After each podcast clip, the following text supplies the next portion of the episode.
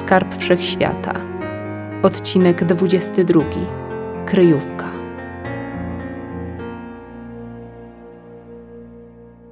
Przeszło 60-letnia Sofia Wagner, kobieta z życiem wypisanym na twarzy w formie głębokich brust na śniadej skórze, swoim zwyczajem zajrzała w kalendarz, by upewnić się, czy nie ma dziś nic ważnego do załatwienia.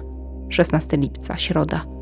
Nie, nic ważnego. Za oknem, wychodzącym na 155. ulicę ubogiego niebieskiego rejonu zachodniej dzielnicy osławionego dystryktu 77, życie było brudne i ponure, przysłonięte teraz delikatną mgiełką zwirujących w powietrzu płatków pierwszego śniegu, przez którą wschodzące słońce usiłowało przebić się z właściwą sobie ambicją.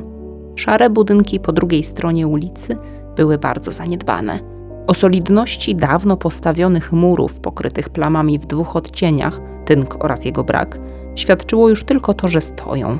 Sam blok N6 był walącą się ruiną, w której tylko co czwarte mieszkanie było zajęte. Surowa dyktatura nie polegała na dbaniu o obywateli, interesowała się jedynie ich kontrolowaniem. A zrujnowanego skrawka stolicy nie stać było na bunt w zimowym czasie, w którym wszyscy skupiali się na zdobyciu kawałka chleba. Dlatego jeśli ktoś miał coś do ukrycia, w praktyce nie mógł wybrać lepszego miejsca niż rejon niebieski. Niespodziewanie za drzwiami parterowego mieszkania państwa Wagnerów rozległ się ogłuszający jazgot dwóch gryzących się psów i krzyki usiłujących opanować je ludzi. Wszystko trwało kilka sekund, potem nastąpił huk i kohorta hałaśliwych mężczyzn wparowała do sąsiedniego lokalu.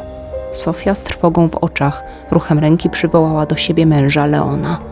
Ostrożnie zbliżyli się do drzwi, by z zasuwy zbadać sytuację.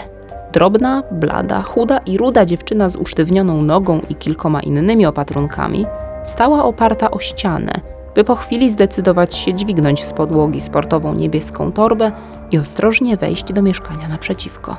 Przez luźno wiszące na zawiasach drzwi, z jeszcze luźniej zwisającą klamką i wyłamanym zamkiem. Hałasy dobiegające ze środka momentalnie stały się niezbitym dowodem na to, że ma tam miejsce przeszukanie. Stąd twarde męskie głosy i psy. Przeszukują już tak blisko. Przerażona Sofia odruchowo przysłoniła sobie usta dłonią. Swój normalnie piskliwy i wysoki głos zniżyła do najcichszego słyszanego przez jej starszego męża szeptu. Co będzie, jeśli się wyda? Ja już się dość naszyłem. Przerwał Leon, przewidując wyrok. I tak przyjdzie mi umrzeć właśnie w tym dystrykcie. Szkoda będzie tej kobiety. Na sekundę pogłębiły się zmarszczki wokół jasno-orzechowych oczu mężczyzny. Ale spokojnie. Tyle już ryzykowała, a zawsze wraca cała i zdrowa. Wiem, pomaga córce, ale boję się, że z tego nic dobrego nie wyniknie, że nie może wyniknąć. Po kilku minutach spędzonych przez staruszków na zamartwianiu się pod drzwiami własnego mieszkania, w sąsiednim zamówiony ślusarz rozpoczął montaż nowego, nowoczesnego, a przez to niezwykle drogiego zamka antywłamaniowego. Leon zasyczał cicho. Ktoś tu chyba zawita na dłużej. Ale ona nie wygląda na szpiega lub paple, prawda? Sofia przycisnęła nos do drzwi, by mieć lepszy widok przez nieznacznie uchyloną zasuwę. A było tu tak spokojnie. Obok było całkowicie pusto i nikt się tu nie kręcił. Zresztą może niewiele się zmieni.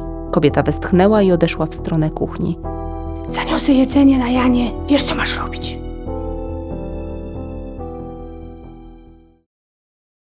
Wpuścili tu kogoś, kto nie miał klucza? Zaskoczona Diana Meron oderwała się chwilowo od posiłku.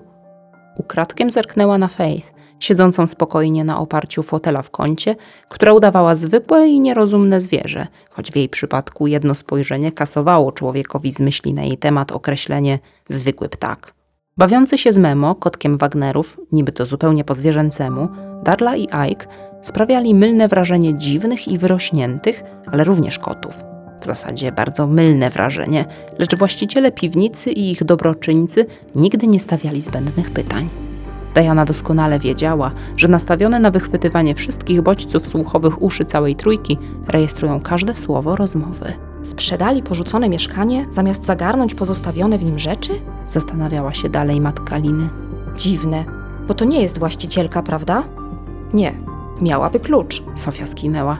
To jakaś młoda dziewczyna. Sama, z niewielkim bagażem. Chyba po przejściach, po z nogą w inkletanie i bandażami. Nigdy jej tu wcześniej nie widziałam. Zamilkły obie na jakiś czas. No, nic. Trzeba będzie uważać w nocy. Dziękuję za jedzenie. Sofia sięgnęła po pusty talerz. Zrobiło się naprawdę zimno. Już pada śnieg. Proszę o siebie zadbać. Zatroskanie na niekłamiącej twarzy staruszki wywołało falę rozczulenia, która ogarnęła ciało Dajany od czubków palców dłoni do czubków palców stóp. Spokojnie. Moje koty są bardzo ciepłe.